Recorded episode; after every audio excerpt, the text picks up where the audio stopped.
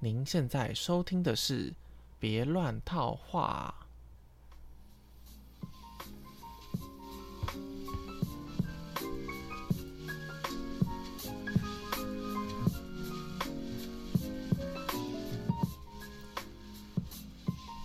从第二季开始，就是每周要固定更新一集之后，我就觉得怎么每个礼拜都过得这么快啊！礼拜三的时候，我就想说，不是才刚录一集吗？怎么现在又开始在想下一集要录什么东西、什么东西的？怎么觉得以前觉得周更好像也是有点慢，就是你一整个礼拜只要想一集节目就好啦。但其实你还有其他外务要做，搞一搞哇，好赶啊！那这一集呢，呃，后面应该会有一些我想要抱怨的事情，所以应该会有一些比较负面的东西。那我们就聊后面再讲。那个今天一开始呢，我要先来介绍一下我的工作，因为下个周末啊，我要去一个向大学生分享工作经验的活动啊，其实不是什么大活动啊，也就只是摆几个摊位，应该就几个桌子，然后我就负责一个一个桌子，然后有人如果好奇就是补习班老师在做什么的话，他们就可能就会来。问问问题，或是听我分享一些事情。好，所以我大概会有个十分钟的时间可以介绍我的工作，然后让他们后面 Q&A 什么之类的。那我就把它当做一个练习，因为反正下个周末的事情。好呢，呃，我目前是在就是比较社区型的补习班当补习班老师。那我们这个补习班跟比较传统的。补习班不太一样，是一般如果今天是车站附近的大补习班，比如台北市就北车嘛，然后在台中可能是一中街水利大楼那边的那边的补习班，比较像是大班制的教学，一个班可能有少说七十个、八十个，可能大一点可能两百个、三百个，然后对上一个一个老师对上这么多个学生嘛，那像甚至我高中的时候补过的英文课。是一个老师对上四五个教室的学生，然后这些学生因为只有一个教室会看到老师嘛，其他老教室就是看老师的，就是即即时的录即时的影片，这样有点像是看直播啦。对，现在来说就是看直播。那也是因为这些老师在上课的台风，或是讲的笑话，或是其他内容，其实也很有趣，等等的，也是很有实力的老师，所以才会有这么吸引这么多的。学生去上他的课，好，但是这是这种呃大补习班的连锁补习班，通常是这样子。那一般社区型的补习班呢，可能是小班制的教学，可能一个老师对上五六个学生到十几个、二十几个学生等等的。那通常也都是老师在前面写黑板、写白板，然后学生在下面听课这样。但是我们这种我的补习班比较属于个别指导类的补习班。它比较像是在上家教的样子，就是老师和学生是坐在，都是坐在桌椅上，不是站，老师不是站在白板前面。那一个老师同时大概对到两个学生或三个学生，然后他并不是一次讲课给这两个学生听，而是我先去教 A 学生，教完 A 学生之后再教 B 学生。主要的模式是这样讲，那。这个名字就这种教学的模式就叫个别指导，好像是从日本引进来的这样的制度吧？因为以前可能在联考时代应该是没有这种补习班的吧。好，那总之，呃，大家就会想说，诶，为什么我交一样的钱，那老师同时要帮很多学生上课，那是不是没办法一直顾到我的小孩上面？那我们的。比较核心的想法就是，我们觉得在读书的时候，你一边是吸收老师跟你讲的内容，老师跟你讲知识，另一方面你也要去练习怎么把这个知识运用在呃解决题目上面。所以在这样的个别指导的环境下，你就可以老师先讲一段内容，那老师在跟其他学生上课的时间，你就要自己去练习一些题目。那如果你有遇到题题目不懂的地方，再回来问老师这样。这大概是我们教学的模式啊，就是你在跟 A 讲解完内容的话，就让他去写题目，那这个时间你就可以去教 B 学生。那如果你像我比较熟练之后，我就会去带到三个学生，那就是 A、B、C 这样子轮流。那有些学生他也会比较自发一点，老师呃还没讲到的时候，他可能就会先写其他内容，或是先看一下他有没有什么前面哪里有问题的等等。那我觉得呃个别指导的教学模式会比较盛行，一方面当然是呃少子化嘛，那大补习班可能也招不到那么多学生，所以就会开启。这种比较精致的，因为毕竟你比较是面对面的教学，然后人比较少的状况下，你的收费会比较高一点。然后第二方面是，嗯，就是这种比较照顾自己小孩的方式，感觉会让家长觉得，嗯，每个老师都会针对我自己的小孩去做出教学的方式，会不会对我小学呃对我小孩的帮助比较大？那像我们这间补习班。有一个特点，我其实我不太知道其他家有没有这样，因为我没有在其他各职的的地方上过课。就是我们补习班每次上完课之后，会写一个学习评量，传给家长，就是跟家长说今天帮小孩上的课程内容是哪些，然后分配的作业是的哪些，可能是讲义要写哪些，第几页到第几页啊，或是给他一张考卷或等等的。还有他今天学习的状况是，呃，哪里不太懂啊，或是，呃，今天精神状况如何啊，等等等等的。那这是我觉得家长会喜欢这样的模式的一个特点，就是他每次上完课都可以知道这个小孩今天在学校的，呃，今天在补习班的表现是怎么样啊，有没有什么哪里不太懂的。对，当然我知道这个的出发点一定是好的，就希望家长可以，呃，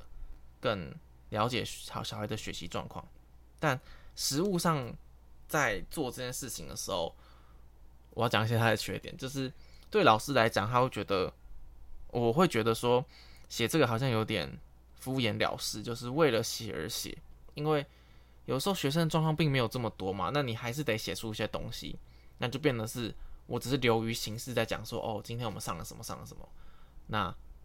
跟小孩的关系没有那么大。或者是说，实际上我们根本也不是上这些东西，只是如果我要跟你解释我到底在上什么，好像有点复杂。而且写了这些东西，大部分的家长，一方面是他可能没有时间看，可能工作都很忙啊，没有时间关心小孩的状况，他只是稍微看一下哦，有教这个东西，补习班有传这东西给我，那就 OK。另一方面是你写他，你写说今天上了什么内容，什么内容，那家长也不一定懂这些事情，这些东西在上什么啊？那难道他要？问小孩说：“哎，你今天学的怎么样？是不是哪里不太懂啊？那要我教你吗？也不可能啊。”就变成是说，很多家长他好像没有那么认真在看我们写的东西。那我们我就不知道说，那我花时间写这个东西是有什么好处或怎么的？当然，有些学生的状况是可以及时回报给家长，这是不错的地方。或者是说我下礼拜在上课的时候，我就可以看上礼拜我写的东西，知道他到底上了哪里去。但我觉得把这个。学习平常这件事情做成一个强制的，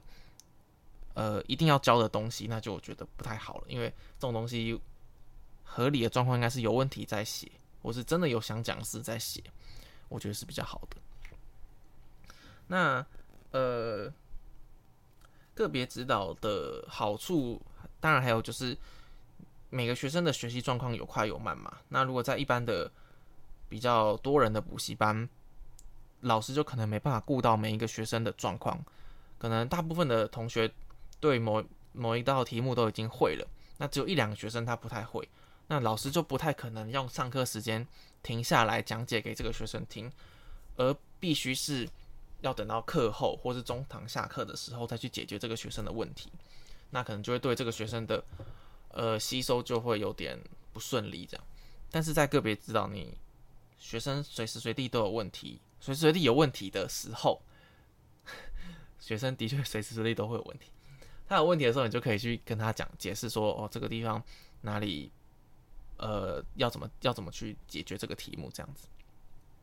但相对来说，呃，我觉得老师的，就是家长付出的这个金额就相对的比一般的补习班还要来的高嘛。一般补习班虽然是名师要付比较多的薪资给他，但是因为学生人数很多，就可以平均下去。但不过，呃，我现在在上，我现在在上班的地方是在呃东门捷运站那边，就是永康街旁边，所以其实那边的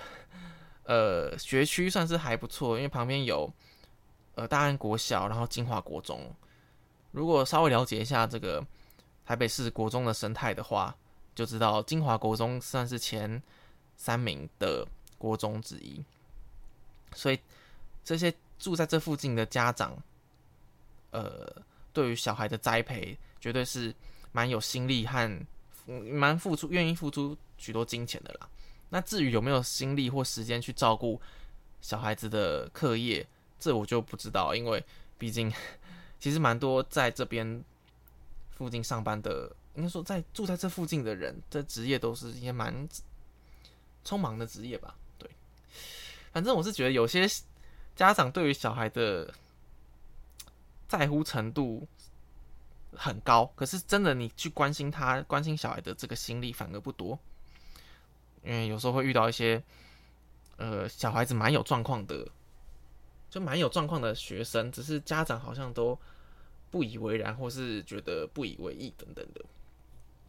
这个有机会再分享吧，我也不知道我在那一天需不需要分享学生的案例。但如果要分享的话，我可能就要稍微写一下东西。这个我还没有准备。那我稍微讲一下，说我们这个工作可能呃一天的行程都在做什么好了。那我们通常是下午会就要到补习班这边去，然后写一下，就是我说刚那个学习评量嘛，你可能就写昨天上课的内容，然后传给家长这样。然后还有就是准备。今天晚上要来上课的学生，他可能有一些小考，他可能是课前要小考，或是课后要小考的题目，然后准备他们的作业，那甚至是你自己准备你要上课的讲义或是备课等等的。那其实个别指导和其他的补习班还有一个蛮大的不一样，就是我们对于教材的选用是比较弹性的，因为通常大补习班他们会有自己的教材嘛，这些教材可能是老师自己编的，或是老师。呃，请他们那个可能负责编讲义的人做的事情，但是在我们这边，就是我们都会用坊间参考书的讲义。当然，你可以自己准备自己的讲义啦。不过，就我本身的而言，我还我还没有自己编过自己的讲义。对，题外话就是，呃，我觉得蛮多老师都会蛮想要做一本自己的讲义，因为你会比较清楚自己要。上的东西是什么？然后节奏的快慢，或者是题目的内容，你也会比较熟悉。对，然后我们这间补习班，我认识的一个老师，他也是有做了自己的讲义，这样。好，不过我个人是有这个打算啊，但还没有做这样的事情，就是编一本这个讲义。对，所以下午的时间主要就是做这些事情，然后可能还有你要准备。晚上的课程内容就是备课啦，就是老师说的备课。错，好，那还有什么可以讲的呢？嗯，就是在这种个别指导的状况下，你跟学生的关系是比较亲近的嘛？因为一个教室里面就是你这个老师和两个两两三个学生这样，所以有些家长会觉得说，这样会不会？呃，老师如果是不正派啊，是怎样的？所以我们补习班是都是每个教室都是有玻璃，就是你从外面是可以看到里面的状况的，是有一些毛玻璃跟一些透明玻璃的地方，所以不会说呃外面的家长或是外面老师、外面的老板他看不到你学生里面的状况。那因为我会这样讲，是因为我有去面试过其他补习班，也是个别指导的，然后他们就有一些是。好像这是蛮包厢式的，就是门关起来之后，外面是看不到里面的。当然一定会有摄影机啦，只是说，呃，就当下立即的状况，在我们补习班是蛮透明的，就是整个空间是蛮明亮的，所以家长想要看到老师上课的样子，也都是看得到。那这个好处，我另外一个好处就是，呃，你和学生比较亲近嘛，所以你会，呃，你会比较有多和学生聊天的时间，可以拉近的关系，或是让学生比较喜欢上你的课，因为你跟他比较熟嘛。但就我个人而言，我是没有特别喜欢跟学生去聊天呐，因为会觉得跟学生聊天，他们没什么好，没什么跟跟他们没什么好聊的，我不知道要聊什么话题，除非就是，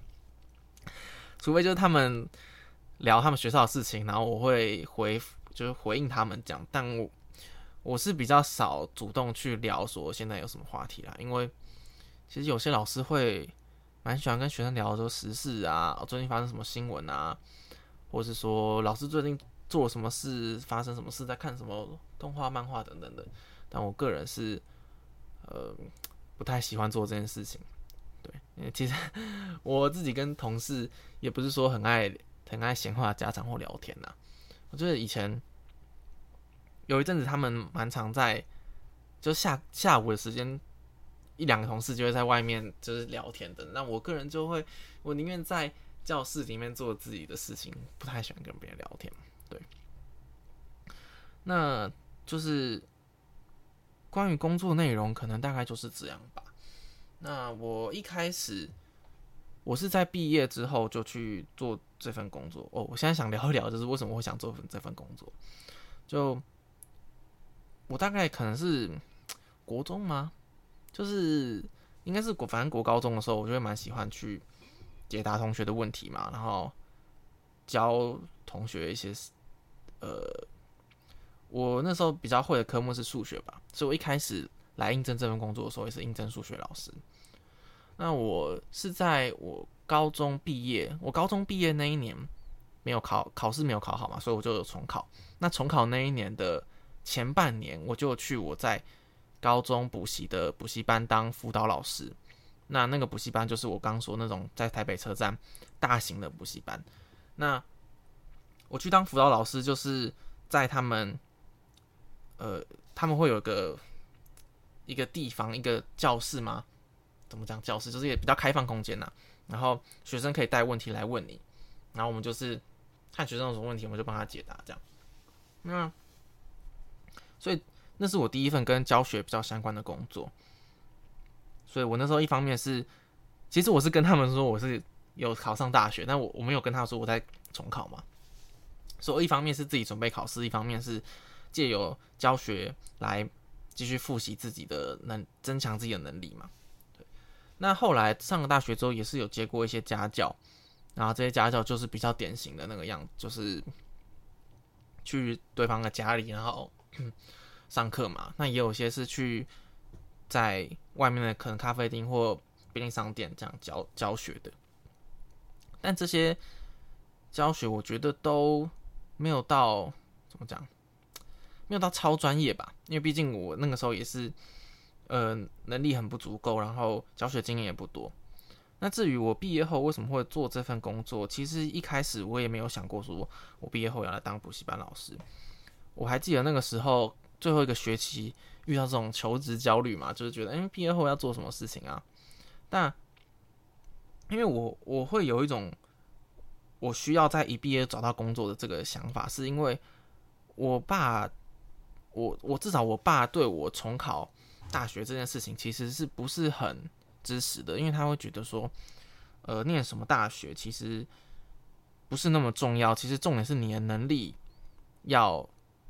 够好嘛。那我当初会重考，其实也就只是因为我想要留在台北念书，然后我想要去比较好的学校念书，所以，呃，我就不会想去新竹或是台南这个地方读。对，虽然我成绩应该是可以上这些学校，但是我会想要留在台北这样。说来在台北嘛，其实我是不想住家里啦。应该说，我就是想念台大，所以才想要去考试。那重考，那我妈是当然支比较支持我，但我爸就是说，你你何必念个念个成大不好吗？因为我爸当初就是成大毕业的嘛。我说那个成大不好吗？你你重点是做重点是做什么工作？重点是你的能力嘛。对。那他会觉他会觉得说，应该说，我猜想他的想法就是觉得你就是要赶快工作赚钱呐，对不对？我们养你那么久，那你你都一直。吃吃我们的，喝我们的啊！补习高中补习还花那么多钱，对，所以我会有一种我要赶快赚钱的的这个想法。其实也是有另外一件事情，就是我爸也蛮希望他之前有讲过说，希望我赶快结婚生小孩，因为他想要看到他想要抱孙子嘛，抱孙抱抱孙女嘛。总之，我就是有一种压力，觉得我必须要赶快出社会的心情，因为我除了重考之外，我还有在大学之后也有休学过一年，所以其实我是比跟我同年龄的人晚了两年才毕业。对，那这件事情也。在我刚开始求职的时候，也会有一点影响我，是因为我会觉得，哎，我比别人晚了两年，可是我却没有任何工作经验，我我也没有，我也没有硕士学历嘛，因为跟我同年龄的人很多都是大学毕业完就念硕士，硕士两年毕业了，所以同样一个年纪，他可以找到一个硕士毕业的人，或是两年工作经验的人，为什么要要录用我？对，但后来才比较能够理解到说，哦，其实老其实老板他也没有特别。很在意年纪嘛，重点就是还看你，当然第一份工作还是看学历啦，那其实就是还是看你对于这个能力啊等等的。对，其实相同的烦恼，在我重考上大学的时候也有一样的发生过，就是我会觉得，嗯，我的年纪比同学都大一岁，那会不会有点格格不入啊或什么的？但其实，呃，应该是都是多虑了啦，就是在在大学里面，其实大家。不会在意这件事情啊！你又不是长得，你又不是长得特别老或者特别怎样的，对。好，总之我在大大大学做一个学期，就就特别去投看网络上有什么工作机会嘛，然后投履历想面试等等。那时候甚至还面试过，呃呃议议员助理，但是是国民党籍的议员助理，但是就是去了解一下嘛，然后还有去。那个 Tutor ABC 的业务是他们找我去面试的，的。不过就是找这些工作的时候，我就发现，嗯，好像都不是我特别想做的事情。然后找着找着，才又找到就是补习班的工作，才觉得，嗯，说不定我真的，因为以前会觉得当老师不是一件不是那么认真的想法嘛，就是我想做这件事情，但是没有说真的要把它当成一个职业来做这样。所以在找履历、在找就是网站的时候，才又找到这份这样类似的工作，才觉得嗯，那是不是我要试试看做这些事，做做当老师呢？这样，所以我就去面试了大概四五间的这种补习班，但蛮多都是像这样的个别指导啦，也是有一间是比较大型连锁的补习班，但是那边的老师就跟我说，这不是一件容易的。路嘛，因为你想要在大的补习班上台教书的话，你一定是要在他们的辅导老师做很久，你要了解他们补习班的课程的编排、讲义的内容，然后你很熟悉教材之后，你在讲台上就那种小，他一开始一定是给你一对一的解学生解题嘛，你解题够多，你你够厉害之后，才会到小的那种，可能是课后的。加强班等等的，让你上课，然后最后才是到大补习班，就是到台上去上课。那这个过程就是非常非常久。那就我蛮蛮感谢那个老师，就跟特别跟我这样聊一聊。所以后来我觉得，那我呃先试试看，在这种比较小的补习班上课，因为我觉得在个别指导有个好处是，刚说那个讲，不管是上课的讲义，还是教材，还是上课的内容，老板其实不会特别。特别去管我，就是其实我就照我自己的方式去安排就好。所以我甚至有时候也会给学生看一些影片，那帮助他们理解一些东西。呃，或是看一些，因为因为我后来我刚刚没有讲，就是我本来是应征数学老师嘛，所以我一开始当然是都教数学。不过后来主任就是我们老板就安排一些呃理化的科目给我，所以变得是。然后中间又有一个理化老师离职了，所以变成是我现在的教学，其实理化的科目反而占的比较多。那理化科目还有生物的东西，就是比较多可以是看影片去学习的嘛。所以我偶尔会找一些影片啊，然后给学生看。那这样的互动也会让学生觉得这个这个上课比较有趣。对，这是我觉得在个别指导是比较弹性的事情。那也是我后来 会选择。来这边上班原因是因为你是你如果是在大补习班当辅导老师，你就是单纯解题嘛，你不会去安排自己的课程，你不会去练习到教学的能力。但在小的补习班，你一上手，你就是要面对学生嘛，所以你马上就要去磨练出你怎么和学生沟通、怎么教学的能力。那这也是我觉得我当初是想要学习，就是蛮需要学习的这个能力。所以我会觉得，来，如果你是一个想要从实战中学习教学能力的人，那我觉得在个别指导是蛮好的地方。但当然。在这个地方和大补习班的差异就是这个薪资上限的不同，因为你在补习大补习班，如果你熬出头来，你你有一个呃一定的学生量，或甚至你在社区的小班的补习班，你有五六，你有十个、二十个学生，那你能够赚到的钱一定是比在我们这种个别指导的薪水还要来得多。那当然，这个相对的困难点就是你要能够熬到那个时候嘛，然后你要有那个培养这个上台的能力等等的。这也是我可能未来想要的能够朝的方向之一吧，因为毕竟在这个地方练习到了教学能力的话，那你毕竟还是能够希望到一个更大的舞台上去发挥。好，那这份工作后来我一开始不是全职工作嘛，那工作到了一年多之后呢，我就跟老板协调说，能不能改成兼职上班。那我从这边开始，大我大概是不会在那个活动分享，只是我单纯在节目想讲而已。那变得兼职上班，不是因为我要去做其他正职工作，只是因为我发现其他老师就这个补习班有蛮多兼职老师的，正职老师反而是占少数。那兼职老师呢，他们可能会去呃其他补习班另外上课，也是做兼职这样。那我就去，我就稍微调查一下，说哦，兼职老师的薪水是怎么计算的？然后发现好像做兼职也没有比较亏啊，而且兼职老师你就不用在下午的时候就要进补习班，你可以到你有上课的时候再进来就好，所以就不会有一些一定要浪费下午的时间在补习班。所以这是我后来就是决定要跟主任、跟老板 没有，就是。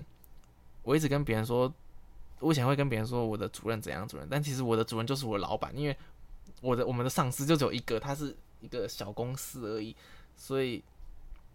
我的老板就是我的主任，就是管我的那个人。好，反正我就跟我老板说，我想要转成兼职，但转成兼职的当然也是有坏处的，一方面就是他没有你最低薪资的保障嘛，如果你学生很少的话，那你的薪水就会这个月就比较少。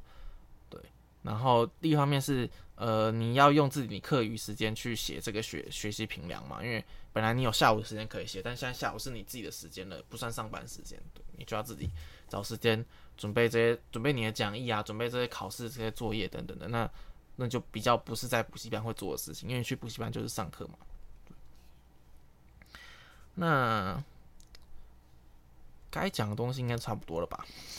我认为我讲一下，我认为我可以进步的地方吧。那就是我一开始应征的时候是应征高中数学的教学，那我自己对于高中的内容也是比较有兴趣的，因为会觉得，嗯，我希望自己在工作的时候可以有在动脑嘛，就是不是那种照本宣科啊，然后讲一些念过去就好这种老师。但我会觉得国中的内容好像对我来说有点无趣。就是比较不会深入探讨一些事物的本质，那所以我才会想要教高中的东西。但是，哦，我进到这个就业市就业市场，我进到这个工作市场之后，才发现事情不是说想象这么简单。其实，我相信大部分的老师也是会想要教比较有能力的学生，但是会来这样的补习班上课的学生，其实。他们在于自学的能力一定是比较弱的，或是他们在学校听讲的吸收一定是比较差的，不然，要么就是他们不会补习，要么就是他们会去大补习班。因为大补习班老师讲过一遍，你就你如果都听得懂话，那当然是去那里比较好，因为那里小学费比较便宜啊，而且那边的师资一定相对这里比较好。那所以会来这种个别指导的学生，一定是成绩比较落后，或是吸收能力比较差的。那你还是必须得接受这些学生，对。那再就是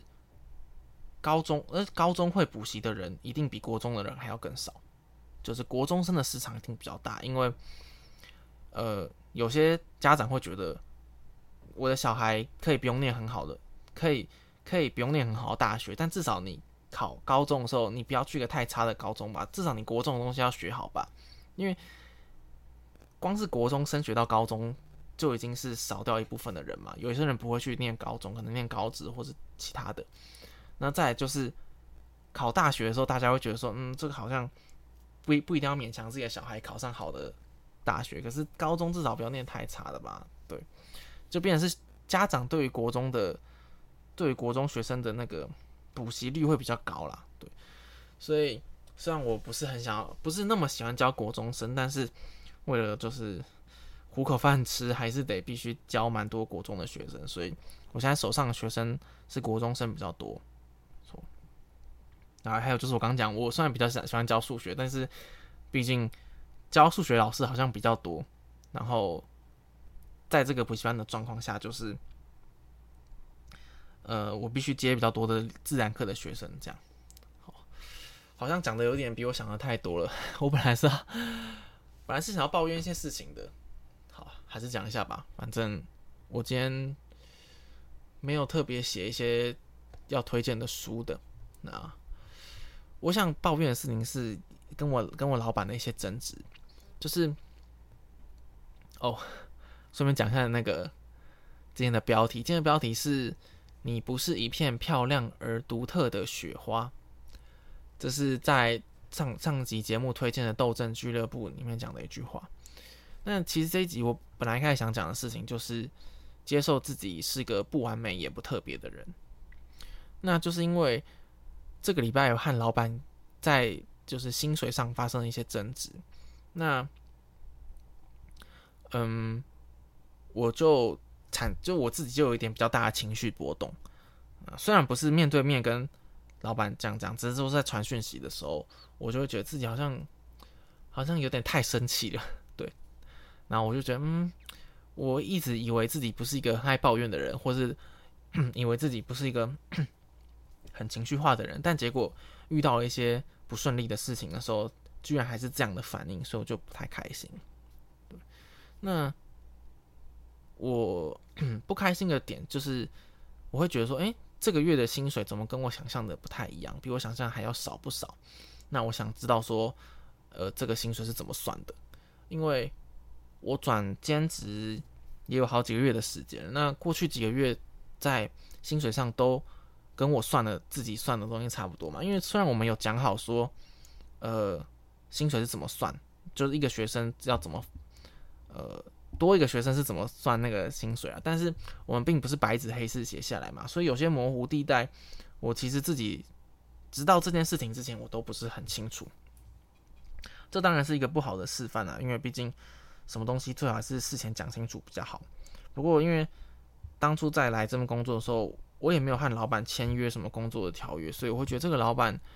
呃，而且地方我当正职也一年多的时间，这个老板也没做没出过什么事情嘛，就是薪水都按时给啊，也不会说扣假或扣薪水等等，所以我会比较信任这个老板呐。但这件事情发生的时候，我就会蛮想知道说我到底是怎么算钱的，所以这是。第一个是我不高兴的点是这个，那第二个是我明明知道这件事情是可以解决的，因为要么就是有人算错了，要么就是我们当中沟通上有误会。那这老板又不是突然跑路了，对不对？我我还是每个礼拜会遇到他，那我一定是可以解决这个问题的。但为什么我会心里很着急的想要在想要在白天，就是这个老这还不算上班时间的时间，就一直很想要知道这个问题的答案？然后搞得自己很不高兴，或者是影响到我自己日常的生活，那这是我比较对自己自责，或者是怎么样，就是对自己生气的点。会觉得这件事情有那么严重吗？严重到你要这样子对自己，你要你要这样子干扰到自己的日常生活吗？对，那这是我对自己对生气的地方。那虽然我和呃老板后来沟通完之后，我得到了我想要的解释。不过，我心里就会觉得说，这好像是一个信任危机吧，因为就是老板不是这么开诚布公的讲出我们就我我想象的事情，跟他之前讲过的事情不太一样，那跟他现在讲的理由又不太一样，所以我会觉得，好像我之前对你的信任感好像有点就是被破坏了，对。那那细节我就不想在这节目上讲了，但是至少我觉得我会开始了解到说这份这个补习班或这份工作，可能我可能要再想一下，说会不会继续留在这里。对，因为我之前当然这里的环境不是说特别好啦，但是我之前会觉得说这份工作也没有很差，然后离我住的地方也不会太远，我骑脚踏车就可以上班，所以。我暂时想不到一个想不到什么原因是我必须要换个补习班或换个工作的理由，所以会觉得嗯，短期内可能没有换工作的打算。但发生这件事情之后，开始反思自己是不是真的有必要去找其他补习班，或是换一份工作呢？等等。所以对我来说，这算是一个危机也是转机的例子嘛。总之就是有点打醒，我觉得我必须要好好想想。未来可以做什么事情？对，怎么就是不太可能，就是一直留在这边。对，唉，好了，这是有点不太让我有点不太开心的事情。对，那那今天开始心情也没有出那么好。另外一个原因就是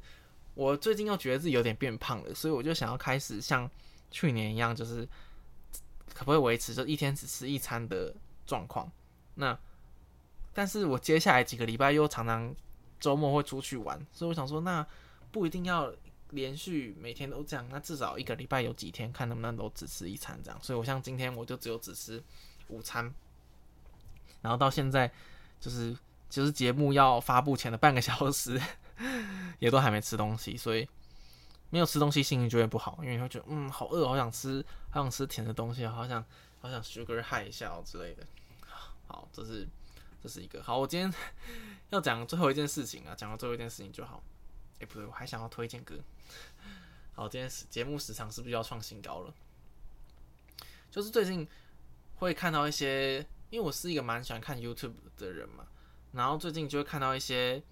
呃高中生或是一些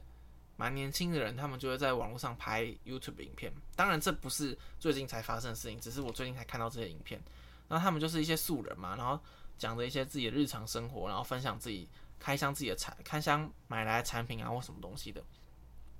那订阅人数可能就是从十几个到几千个不等这样，因为我会觉得超过一万个比较算是一个才算是个 YouTuber 吧。那如果是几千个，比较像是业余来课余来做这些事情的。对，那 做这些事情会让我有点联想到，跟我在做的事情好像有点像，就是。我也是一个，这个不是当正职，只是拍个有趣的、录个有趣的音之类的的事情。那我这个人就是有点叛逆嘛，大家在做的事情，我觉得大家如果很多人在做的事情，我就觉得我自己没有那么想做。所以看到这么多人在拍这个 YouTube 影片，就让我觉得，嗯，我做事情好像是不是 跟他们很像？那做这件事情真的好吗？对，这种感觉。好了，不过还是有点想太多了，就是回归初衷，就是要。练习自己讲话的历程嘛，所以就不要管别人是不是在做这件事情了，因为其实我也明知道说，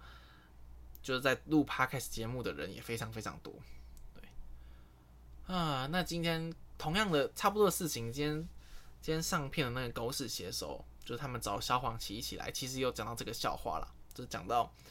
去听一下，讲到 YouTube 跟 podcast 的笑话，对，好了，还是要来推荐一下歌曲啦，就是。嗯，我刚要解释我们那个标题嘛，对啊，就是最后解释一下，就是嗯，我要接受自己是一个不这么特别或完美的人，我要接受自己是一个也会有情绪，也会有情绪化时刻的人，然后我要接受自己会有这种不安的情绪，会有浮躁的感觉，那另外一方面也要去接受自己可能是一个肤浅的人，就是。会因为呃金钱上而感到非常焦虑啊，或是偶尔因为一些物质上的东西就感到很开心的。对，那去接受自己是个怎么样的人，去理解自己，去包容自己，然后才会去变得更好的人吧。好啦，最后最后最后已经几分钟了，哇塞，已经要四十分钟了。好，最后推荐一首歌，就是那个刘若英和黄立行唱的《分开旅行》。那这首歌其实我至少五六年前就知道这首歌了。那我最近又突然在听它，真的蛮好听的。那当初会知道这首歌，是因为那时候那时候刚好遇到分手的时候，然后有一个朋友就推荐我这首歌，他就说这是这是分手时候听的歌吗？反正我觉得这首歌就是至少在那个时候让我觉得心情上蛮能够平复的吧。对，然后我还记得那时候我去。呃，真的去徒步旅行走了几天，然后那时候就一直听这首歌，就可是分开旅行，然后我自己去徒步旅行，就是蛮应景的。好，这首歌以后这那个那个故事我们以后可以讲一下，那是也是蛮有趣的故事。好，那今天的节目呢，在这个创新高的时间又突破四十分钟之后呢，我们要结束今天的节目了，那就跟大家说晚安啦，拜拜，再见。